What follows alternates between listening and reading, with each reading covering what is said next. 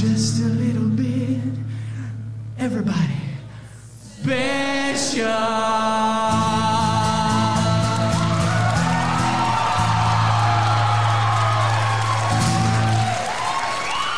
God förmiddag svenskar och välkomna till dagens Svegot. Vi är äntligen tillbaka efter ett eh, uppehåll som kändes väldigt långt. Verkligen, jag har eh, nästan så att truten har liksom eh, klibbat ihop när man inte fått prata. Eh, Vi har nästan glömt bort hur man gör det här va? Ja, ja, ja jag höll på att put, puta i åkern. Jag hör ju. Ja, jag vet inte vad jag ska göra. Jag vet Liksom jord i munnen och nästan blivit bonde. Ja. Jag vet inte hur man gör det här längre. Pratar alltså. Det är bondjävel har han blivit Jalle. Fy fan vet du. Ja, eh, jag hoppas att ni har fått lite möjlighet att vila upp er. Jag såg på Instagram Magnus att du var i skogen och lekte bonde. Ja, var i skogen och lekte bonde. Det var bara en fotoop, eller hur? Absolut, det är alltid bara photoops. Jag kan erkänna, det är ingen som bryr sig längre. Det, det är liksom så här.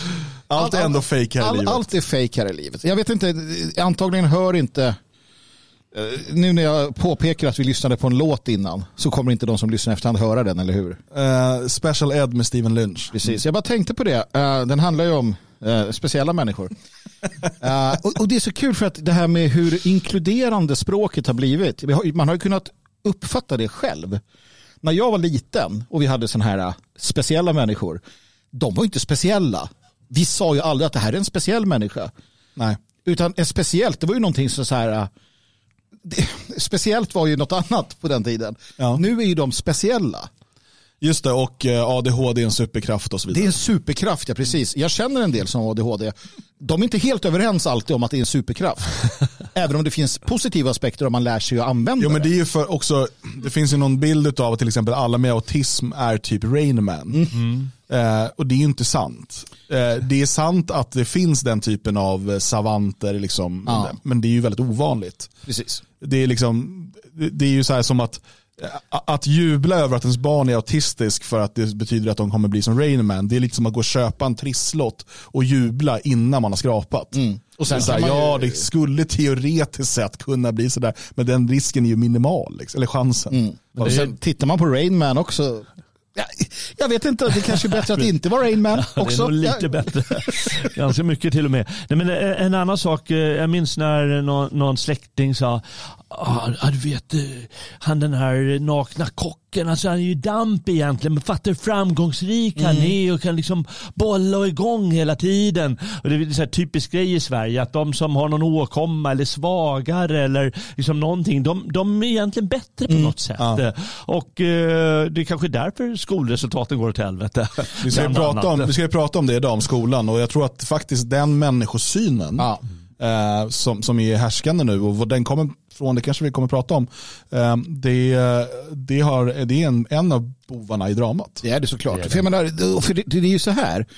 För mig så är mitt barn speciellt alldeles oavsett hur det är beskaffat.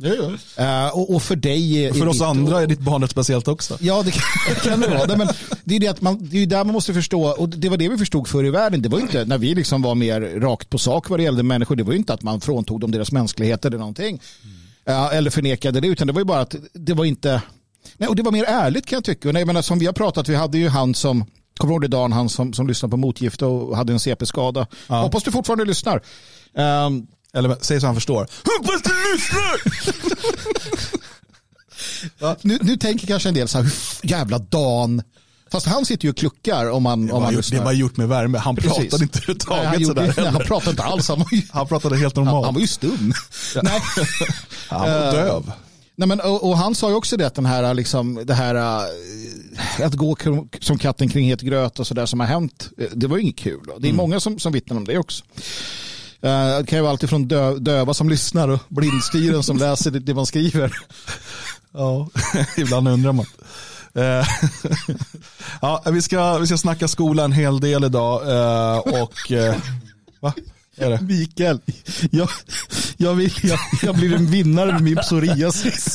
Det är ju en sån sak som inte har slagit. Psoriasisen har ju liksom Inte inte... Nej, det kommer, kommer. nog så att alla ska, äh, alla vill ha Väntar det. tillräckligt länge med ditt, med ditt eksem eller din efterblivenhet eller vad det nu än är så kommer den bli inne någon Ja, gång. ja. Det är lite som en mode. Det är bara håll dig till ett mode. Någon gång under ditt liv kommer det bli inne igen. Ja, Det är liksom Ja, så är det ju. Det är tipset. Nej, det ska jag säga det är taskigt med psoriasis. Jag um, hade en, eh, det fanns en pizzabagare i mina kvarter en gång där jag bodde en gång. Och eh, han, eh, han var egentligen så här, jag tror han var rörmokare eller någonting, hade firma. Men han älskade att baka pizza. Han var italienare ju. Ja, ja, det är klart. klart. Var han italiensk Ja, han var rörmokare som Ja, precis, hette han Mario?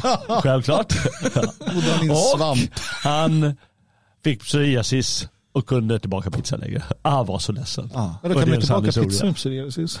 Ja, men, Får ha såna här, det är inte bra såna för huden liksom. Ja, men jag tänker sådana där när man inseminerar kor.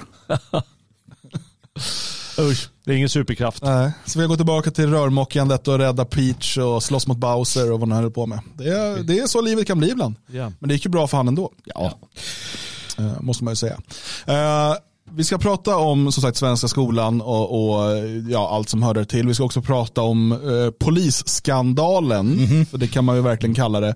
Eh, och vi har varit inne på det förut, men nu har ju Dagens Nyheter av alla lyckats eh, rota lite och, och, och alltså det som har hänt kring hela den här Paludan-historien eh, är ju, ja, men, huvuden måste rulla, eh, bildligt.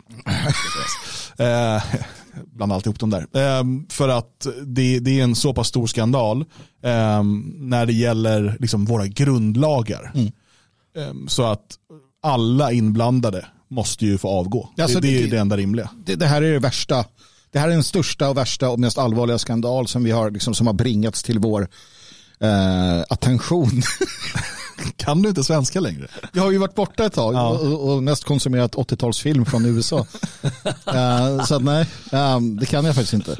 Nej, men det, det är jätteallvarligt och vi ska försöka inskärpa er kära, kära lyssnare och tittare för den delen att det är otroligt allvarligt. Man måste förstå hur allvarligt det här är. För att jag ser att det har redan försvunnit från DNs liksom, första sidor. Det här, det här följs inte upp på det sätt det borde. Nej. Eh, och, och, ja, vi får se helt enkelt hur det utvecklas. Jag, jag tänker bara att idag är det den eh, 22 eh, februari. Eh, eh, förlåt, 22 Vad, vad, är maj. det, vad är det som Nej, händer? det här är inte lätt det här- alltså. Det här är inte har lätt. Jag, jag, svensk skola. 22 februari år 2020. Välkomna till. jag försöker ta fram saker här samtidigt för att visa i bild och det, det går sådär. Men du har ju händerna under bordet. Va? Du ska inte ta fram saker du visar i bild. Dan Eriksson. Um, sådär, nu börjar, jag, nu börjar jag hitta rätt här. Eh, och den eh, 22 maj är eh, också årsdagen och nu tioårsdagen av mordet på Lee Rigby. Och vi tänkte inte fördjupa oss i det, utan, men, men vi bör, det bör ju liksom nämnas här. För jag tror inte det kommer nämnas i Dagens Nyheter som vi nämnde tidigare till exempel. Nej, det det inte göra. Kort Magnus, Lee Rigby, vad var det som hände för tio år sedan? Dagen? Rigby var, han var soldat i den brittiska armén. Um, och det som händer i, i korta eh, ordalag är att han blir överfallen på öppen gata mitt på dagen.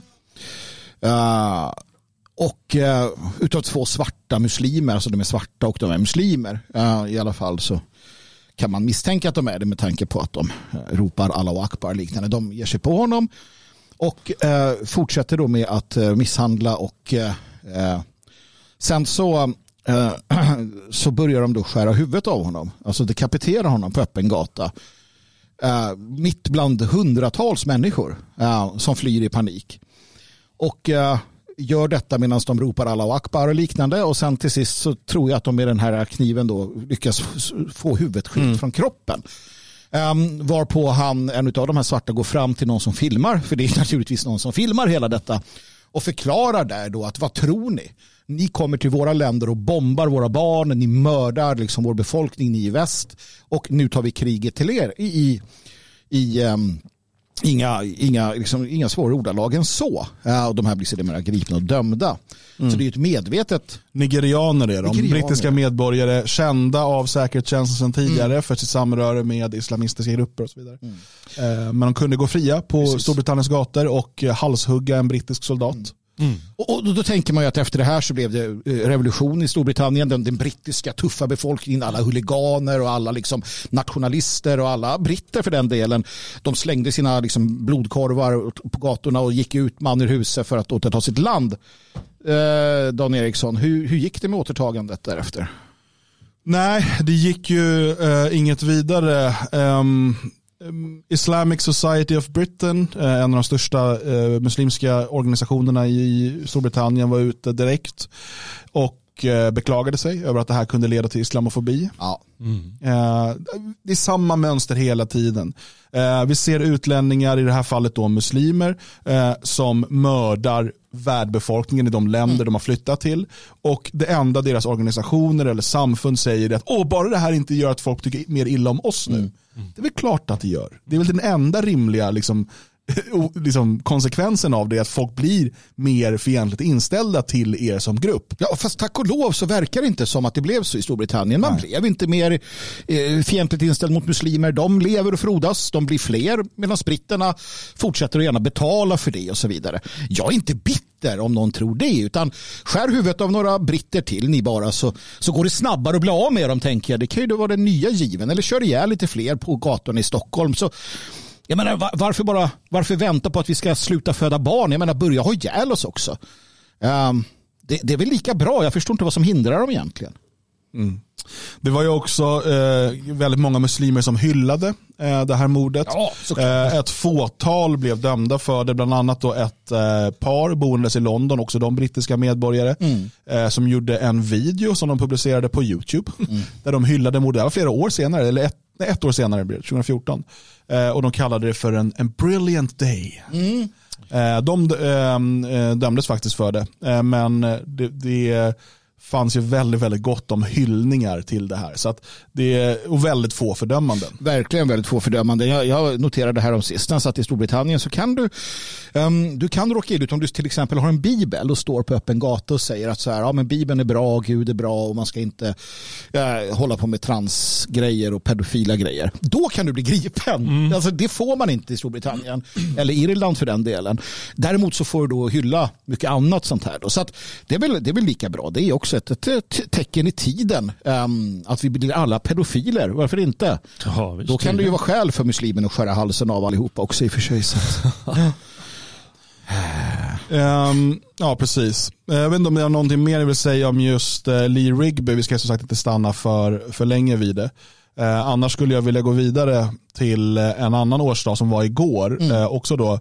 Och det, hade, det var först nu jag insåg att de här två händelserna låg så nära varandra i tid. Det var För mycket att som hände. Dagen innan ehm, det här fruktansvärda mordet i, ehm, i eh, Storbritannien så valde ju Dominic Wenner att avsluta sitt liv i Notre Dame-katedralen i Paris. Det var innan den brändes ner av eh, Precis. troligtvis muslimer. Och då kan man ju undra så så här, varför eh, väljer man att ta sitt liv, vem var Dominic Wenner och så vidare. Och även här ska vi väl inte gå för djupt idag, vi har en massa andra ämnen att prata om. Eh, Men man kan säga att Dominic Wenner var en av de, han var väl historiker va, men, men han var en av de viktigaste eh, rösterna i liksom utvecklingen av den franska nya högern, av liksom den här identitära rörelsen och så vidare. Han, var, sen, sen, han, han är ganska tidigt, jag tror på 60 eller 70-talet, Ehm, han var också i Algeriet va? Som Jag soldat. tror att han var det som soldat. eller? men han eh, ganska tidigt då insåg att eh, politik är meningslöst att hålla på med. Eh, han, menar ju, han var en av de här som menade att politik är nedströms från kulturen. Vi måste jobba med metapolitik, alltså det som påverkar politiken efteråt.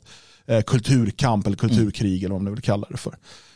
Och det här var ju en del av liksom framväxten av, av nya högern, framväxten av identitärerna och så vidare, att jobba på på andra plan och det är en liknande ehm, vad ska man säga, en, en liknande analys som vi har gjort också med, med det fria Sverige och hur vi arbetar.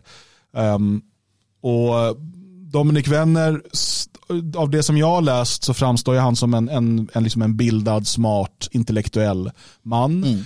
Ehm, och eh, som så många gånger tidigare tycker jag, så, så, när människor som inte eh, ens försöker förstå honom ändå ska uttala sig om till exempel hans, hans, eh, hans eh, sätt att avsluta sitt liv så gör de det från ett perspektiv som dels är rent materialistiskt eh, och, och därför saknar all förståelse för liksom andlighet och någonting större. Ehm, men också ut, det är som att ha, han, han är så många dimensioner större i sitt tänkande än de här människorna som bara så här, va? Ta sitt liv. Han är så här, okay, men du försöker inte ens förstå, du försöker inte ens läsa liksom, lite av det som han har skrivit. Mm. Eh, vilket är nödvändigt för att förstå varför han väljer att gå in i Notre Dame eh, och skjuta sig själv eh, på detta spektakulära sätt. Ehm, och jag menar, vill man förstå det så kan man ju bara, man kan ju börja med att läsa hans avskedsbrev. Mm, absolut. Eh, och vi har ju det översatt till svenska, jag vet inte om jag ska, ska vi läsa det? Att, Ja, men eh, gör det, för att jag har en fråga som jag vill ställa er efter Ja. att, att du har läst detta som kan leda till en lite vidare diskussion. Okej. Så här skriver Dominik Wenner då, den är översatt av Nya Tider faktiskt. Ehm, jag är frisk till kropp och själ och jag är full av kärlek till min hustru och mina barn. Jag älskar livet och förväntar mig inget där bortom, utöver att mitt folk och min anda ska leva vidare. När jag nu i mitt livs slutskede står inför oerhörda hot mot mitt franska och europeiska hemland känner jag emellertid att jag måste handla medan jag har styrka att göra det. Jag anser att det är nödvändigt att uppoffra mig själv för att bryta den apati som hemsöker oss.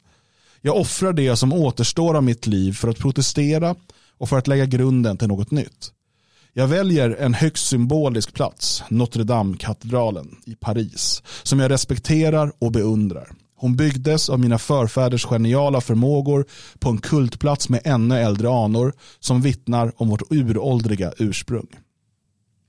Medan många människor är sina egna slavar förkroppsligar min handling en viljans etik. Jag överlämnar mig själv till döden för att väcka slumrande medvetanden. Jag gör uppror mot ödet. Jag protesterar mot allt som förgiftar själen och mot inkräktande individers önskan att förstöra fundamenten för vår identitet, inklusive familjen, den verkliga grunden för vår mångtusenåriga civilisation. Medan jag försvarar alla folks identitet där de hör hemma gör jag samtidigt revolt mot det brottsliga ersättandet av vårt folk. Den dominanta diskursen förmår inte att upphöra med sitt giftiga hyckleri och europeer måste ta konsekvenserna av detta. I brist på en identitär religion att förankra oss vid delar vi ett gemensamt minne som går tillbaka till Homeros. En skattkammare av alla de värden på vilka vår framtida pånyttfödelse kommer att grundas när vi väl brutit med det gränslösas metafysik. Den olycksbringande källan till alla nutidens excesser. Jag ber om ursäkt på förhand till alla som kommer att lida på grund av min död. Främst till min hustru, mina barn och mina barnbarn, likväl som till mina vänner och anhängare. Men när väl smärtan och chocken lagt sig tvivlar jag inte på att de kommer att förstå meningen med mina handlingar och låta stoltheten övervinna sorgen. Jag hoppas att de kommer att härda ut tillsammans. I mina senaste texter kommer de att hitta antydningar och förklaringar till mina handlingar. Mm. Um, och jag, jag, jag har inga som helst problem att förstå det här. Um, jag tror inte ni heller har det. Men det var ändå en del frågor som väcktes. Förutom då uh, följande um, som vi kan uh, prata om. Så, ja, men så här. Är heder viktigt i en hederslös värld? Det är det första. Och det andra, utifrån det han gjorde, är heroiska, hjältemodiga offer bortslösade på världen? Eh, och jag tänker på orden i Nya Testamentet. Du ska inte kasta pärlor för svin. Eh, och det är frågan. Alltså, han gick in i Notre Dame, han sköt sig, han efterlämnade det här, han ville bryta den här apatin, han ville och så vidare. Eh, Varus kastade sig på svärdet för att inte behöva skämmas när han hade förlorat mot germanerna. Samurajerna begår seppuku för att inte tappa ansiktet. Men i en värld där man inte ens förstår de grundläggande fenomenen som, som heder. 99,99 procent av alla människor begriper inte det. Finns det då något värde i det här överhuvudtaget? Det var en sån där, det bara slog mig, jag kan inte sluta tänka på det. Nej, det är en bra fråga. Eh, Jag tror ju att eh, vi fortfarande har eh, en, en, en liten gnutta skamkultur. Det är bara att den måste tändas till lite. För alla känner ju skam liksom, man gjort något olydigt eller något sånt. Eh, Barnen alltså. Och vuxna också egentligen. Eh, Det är bara det att det liksom sätter sig inte i kulturen som helhet.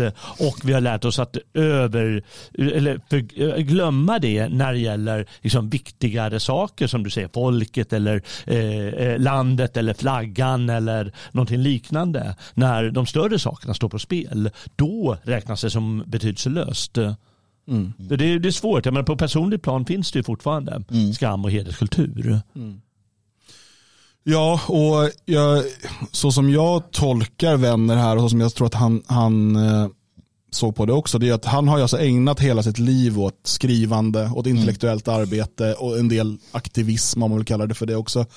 Ehm, och känner väl att han kanske har tömt ur den källan. Han kommer inte längre där han är nu.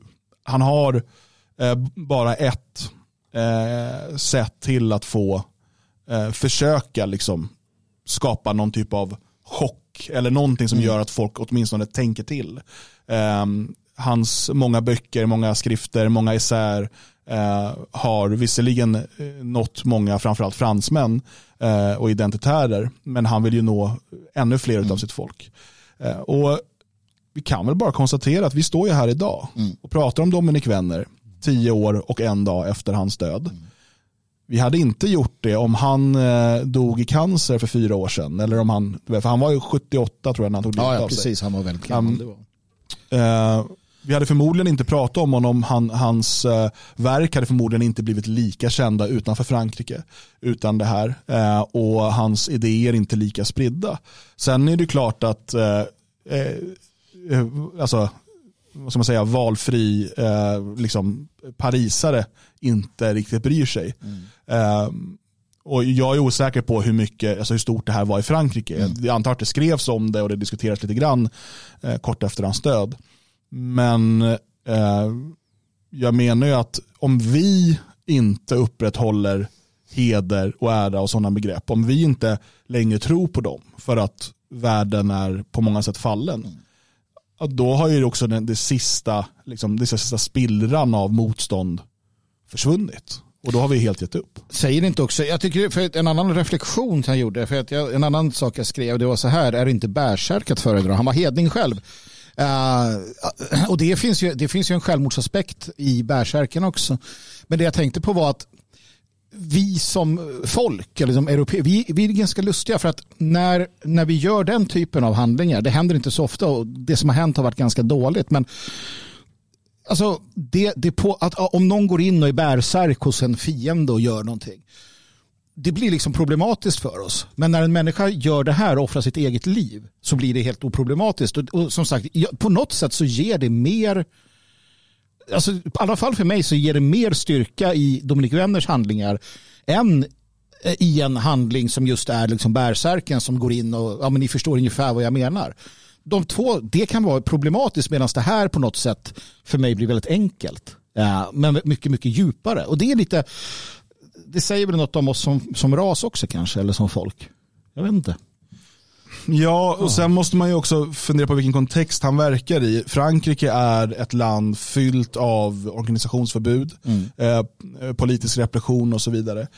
I ett läge, vi säger att han skulle istället gå bärsärk någonstans, vad det nu skulle vara, i parlamentet eller i någon annan, jag vet inte vad det skulle vara. För jag tror inte att han vill att oskyldiga Nej. drabbas. Liksom. Eh, så skulle det förmodligen leda till väldigt hård repression mot hans egen rörelse. Eh, och eh, Det finns ju de som tror på sådana saker, att det, att det då skulle leda till någon typ av upptrappning och radikalisering hos människor. Jag tycker inte det är det vi har sett hittills. Ehm, hur bra var det för den norska nationella rörelsen med Breivik? Hur bra har det varit för Nya Zeeländarna med den här Tarrant? Eh, de här, eh, som, och de båda gick ju bärsärk kan man säga. Eh, båda överlevde väl dock i och för sig. Ja, det var Eh, väl kanske det som blev... men, men, ja, men det spelar egentligen ingen roll för att den typen av liksom sin, alltså i min, i min värld, eh, sin, inte sinnessjuka men, men liksom vansinnesdåd. Ehm, jag tror inte, det finns liksom inget, inget så, okej, hade han gått in på en samling, samling pedofiler på man, om man vet vad det är, ja, det är parlamentet. Nej, men, men det, då kanske att det hade kunnat, men det är knappt då att Nej. du liksom kan få. Så jag, jag, jag, jag tror ändå att eh, men det här, någonstans var det här vänners beslut och, och han, det är ingenting som han har liksom tagit i affekt eller så. Nej, Eh, och det, det märker man om man, som han säger, den som läst mina texter senaste Ja. tiden kommer att hitta en del signaler. Ehm, och det föreslogs att tidigare då boken Shock of History där han, där han pratar om självmordet ur en europeisk kontext och sådär. Och eh, det är, ha- det här var ett medvetet val han gjorde för att han ville uppnå en effekt. Om han fick den effekt han hoppades på, det vet jag inte. Nej. Så mycket, vi vet ju inte exakt vad han trodde det skulle, vad det skulle ge. Eh, men eh, det är ju, och, och, som jag säger, det är ju uppenbart att det har gett någon typ av effekt, för vi pratar om honom. Ja, nej, men sen, man måste förstå begrepp som offer, heder och man måste förstå i en annan kontext. För det här är självmord, egentligen, det är egentligen fel ord skulle jag säga, utan det är ett offer. Eh, snarare ett offer, han offrar sig själv som han skriver. Eh, och i en, liksom, i en, annan, i en annan kontext så, så det blir tydligare och klarare, precis som Yoko Mishimi. Eh, och hans eh, seppuku under ja, det misslyckade, misslyckade revoltförsöket som egentligen inte var ett revoltförsök utan det var bara en, en ursäkt för att få begå seppuku. Eh, av de uppenbara skälen som han gav uttryck för. Så att nej, det här är inte, återigen om du sitter och mår lite dåligt hemma. Nej, det här är inte ett argument för att ta livet av sig på ett spektakulärt sätt. Nej. Utan det är någonting helt annat som Dominik Wenner och de här andra människorna gör. De vill leva. Det är det. Det är därför det är intressant. Det är därför det blir speciellt. Han älskade livet, sin familj, allting. Precis. Han ville leva. Det är inte för att han är djupt deprimerad. Och, för jag såg det var en kommentar jag fick på Twitter när jag uppmärksammade det igår. Då var det från eh, någon person jag inte känner eh, sedan tidigare. Som skrev det att oh, han måste ha lidit av psykisk sjukdom eller gått på droger. Så här, nu så kommer du med den, ja, men just med den här eh, dumma materialistiska liksom, försök att förstå. För att det är liksom så man tror att, men jag, jag menar, jag, det är helt okej att man inte har läst jättemycket av Dominic Wenner, det kan inte jag påstå att jag har gjort heller. Men, men det jag har läst gör ju att, och, och jag vet ju ur vilken tradition han kommer och ur vilken, alltså, jag, jag förstår hans världsbild. Eh, och det gör ju att eh, liksom, den typen av kommentarer blir bara dumma. Liksom. Ja, det var ju det som väckte de här tankarna. Att är det liksom bortslösat på världen? Men eh, nej, det är det inte. Det tror inte jag i alla fall. Nej, det hjälper oss att, att äh, inte glömma bort utan påminna om viktiga saker som han önskade. Nämligen det egna folket, eh, det egna landet, den, den eh, egna kulturen och till och med lite utåt och den europeiska andan. Ja. Nej, det, det är särskilt. Han har hjälpt oss att komma ihåg saker och ting. Så är det. Ständigt närvarande Dominik Wenner. Eh, Jag vill påminna om att det är en hel del evenemang på gång i eh, Det fria Sveriges regi eh, de kommande veckorna. Nu på lördag ses vi ju alla i Stockholm. Just det, just Eh, Och då kommer ju Dr. Roger Devlin kommer och föreläser i samband med att vi äntligen släpper hans bästsäljande bok Den sexuella utopin vid makten på svenska. Eh, och eh, Det ser vi verkligen fram emot. Hoppas få träffa så många av er tittare och lyssnare som möjligt där i Stockholm. Det finns ett fåtal biljetter kvar eh, och du kan gå in på friasvenskar.se och så går du ner till kommande evenemang och så går du in och bokar in dig på det här eventet helt enkelt. Speciellt du som är kvinna är välkommen. För att han säger ju själv att han egentligen skriver för kvinnorna. Det är Ja. de han vill nå. Det är de han vill att de ska förstå sin plikt. Ja, ja delvis i alla fall. Ja. Egentligen vet jag inte. Men, men också. delvis. Han liksom- skriver för dem också. Och det är en viktig eh, del Ja. i fallet. Det är då han sänker nivån lite så att de förstår. det, är, det är den här bilderbokssektionen. Ah, ja, ja, just det. Jag missade den, men jag får bläddra igen. Den eh, 3 juni eh, så ska skåningarna eh, till Beredskapsmuseet och göra sig beredda tror jag. Det är sånt. Eh, För medlemmar i Skåne så är det bara att anmäla sig där och, och hänga med. Det blir någon trevlig träff. Det finns en digital månadsträff för Uppland och Uppsala län den 31 maj också. Och sen har vi då den 6 juni. Eh, Då anordnas ett nationaldagsfirande för medlemmar i Västerås och i Skåne. Och för medlemmar och icke-medlemmar här i Svenskarnas hus i Elgarås. Det är väldigt trevligt om ni vill komma. Eh, lyssna på mitt nationaldagstal. Det ser jag fram emot. Äta en bit tårta. Det ser jag också fram emot. Dricka en kaffe. Ser jag också fram emot. Finns det korv? Det finns korv. Härligt. Underbart. Allt, allt man behöver. Man kommer också kunna utmana Jalle Horn i schack. Ja, men det är inte illa. Det, är inte illa. Jag, jag tänkte att jag, det var nära att jag drog ett dåligt sånt här skämt i samband med Beredskapsmuseet. Jag ville göra någonting om utflykter till kasuner som man ägnade sig åt på 90-talet. Men Nej. jag lämnar det därhän istället. Och innan vi pratar mer om 6 juni Kasuner. eh, så vill jag berätta att vi nu i helgen också släppte biljetterna till Sommarfesten. bli. Årets stora evenemang. Vi ska festa till revolution revolution. Det är fest, revolutionsfest eh, och eh, Ja, nu finns det en massa saker att boka in sig på här. Eh, dels då eh, vuxenbiljett som är alltså att för, för vuxna, spänn, vuxna människor kostar det 200 spänn och då får man alltså 200 spänn när man kommer hit Ja, i alltså- kuponger som man sen kan handla mat och dryck för. Hur bra är inte det? Så egentligen är det ett förköp av Ja. mat och dryckeskuponger. Eh, man kan också boka in sig på bussen från Stockholm. Eh, den går också tillbaka till Stockholm. Vilket, vilken Ja, det är otroligt. Vi har ju några år skitit i just den delen. Det kostar 300 spänn. Så att alltså åka från Stockholm och tillbaka inklusive inträde, det kostar 500 spänn. Och då får man 200 spänn att Ja. äta och dricka för. Ja, det, det är otroligt. Ja, det är löjligt. finns också, om man inte vill åka med bussen och om man inte vill ordna med hotell själv, så finns det fortfarande ett, plats, ett par platser kvar i vår sovsal. Mm. Det finns också tältplatser på campingen. Det finns också fortfarande två platser kvar för husvagn eller husbil. Mm. Eh, Så passa på att boka in er på de här. Och för barn är det såklart eh, allting eh, gratis. Även barnen kommer i entrén, om de är föranmälda, få kuponger som de kan gå och handla för. Nej, det är inte klokt. Helt overkligt. Utan att ha betalat någonting. Ja. Ungarna kommer ruinera oss. Ja, Ja. alltså vad, vad lär de sig av det här? Ja, men kort bara då, eh, sommarfesten eh, är ju då tvådelad precis som förra året. På eh, dagtid mellan ungefär 14 och 18 är det fokus på familj, lekar, vi kommer ha folkmusik, det blir nyckelharpa i år igen och lite annat. Eh, hoppborgar, femkamp, eh, fiskdamm, ansiktsmålning. Du får också ansiktsmålning Magnus om du vill. Åh, yes! Och sen på kvällen efter klockan 18 så är det mer eh, vuxeninnehåll. Vuxen. Alltså, jag, jag fick en kommentar där de här släpptes. Det var en person jag pratade med. Hon sa vuxenbiljett, det låter lite sådär. Och nu kommer det här vuxeninnehåll på Ja, kvällen. ja, vi förvandlar huset. Vi med- lovar överraskningar. Vi, vi, vi slänger ut satänglakanen, vi tänder lite fina lyktor. Det är Vi vuxeninnehåll. har ett gäng svenska och utländska musiker som kommer att underhålla oss. Eh, Det kommer vara tal från föreningens företrädare. Vi lovar brandtal. Ja. Eh, Och eh, dessutom såklart allsång, kamratig stämning och klackarna i taket. Ehm, så att in nu och boka in dig på sommarfesten så snart som möjligt inne på friasvenskar.se. Om du går in på detfriasverige.se så finns det också en sån här banner längst upp som man kan trycka på för att enkelt ta sig till bokningen. Ehm, nu ska vi prata 6 juni igen. För att som sagt, vi har nationaldagsfirande här. Det är bara 15 dagar kvar och vi fortsätter vår nedräkning Ja. till denna mycket speciella 6 juni. Det är nämligen då 500 år sedan Gustav Vasa valdes till kung. Eh, och vi fortsätter göra det då med att läsa en fosterländsk dikt i denna nedräkning. Så att, eh, vad har du hittat den här gången Jalle? Eh, jo, det är ju inte bara sådana här, eh, vad ska vi säga, lite, förra gången var det någon som hette Carl Melin som ingen har hört talas om. Eh, och det finns ju alltså, mängder som har skrivit eh, sköna fosterländska dikter. Eh, det finns ju även namnkunniga som gett sig in i den där leken. Eh, framförallt då är det från slutet av 1700-talet och början av 1800-talet som folk börjar göra det.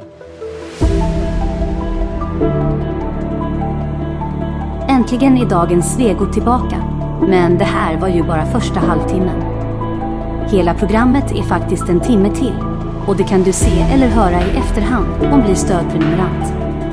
Gå in på svegot.se genast och lös din stödprenumeration och se eller hör resten.